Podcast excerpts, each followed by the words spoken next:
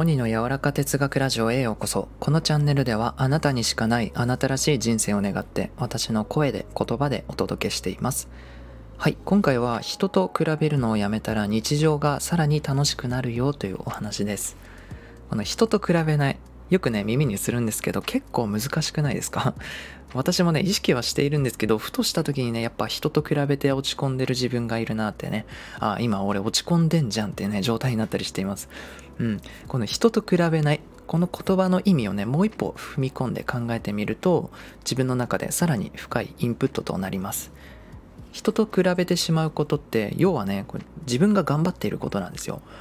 うん、これどういうことかっていうと自分がねここを伸ばしたいとか成長させたいって思っているものって言うならば必ずねこう自分が小さく思えたり無力に感じてしまうという瞬間があるんですよ、うん、でも人と比べて落ち込むことはそんなに悪いことじゃないというんですよね。落ち込む理由って自分が頑張っているからだし成長しているところだからなんですよね。だからこう人と比べないぞとこうやけにならず人と比べてしまったとしてもその後ちゃんとね自分の変化にフォーカスを当ててみてください。そしたら自分が意外と前へ進んでいるってことに気がつくでしょう。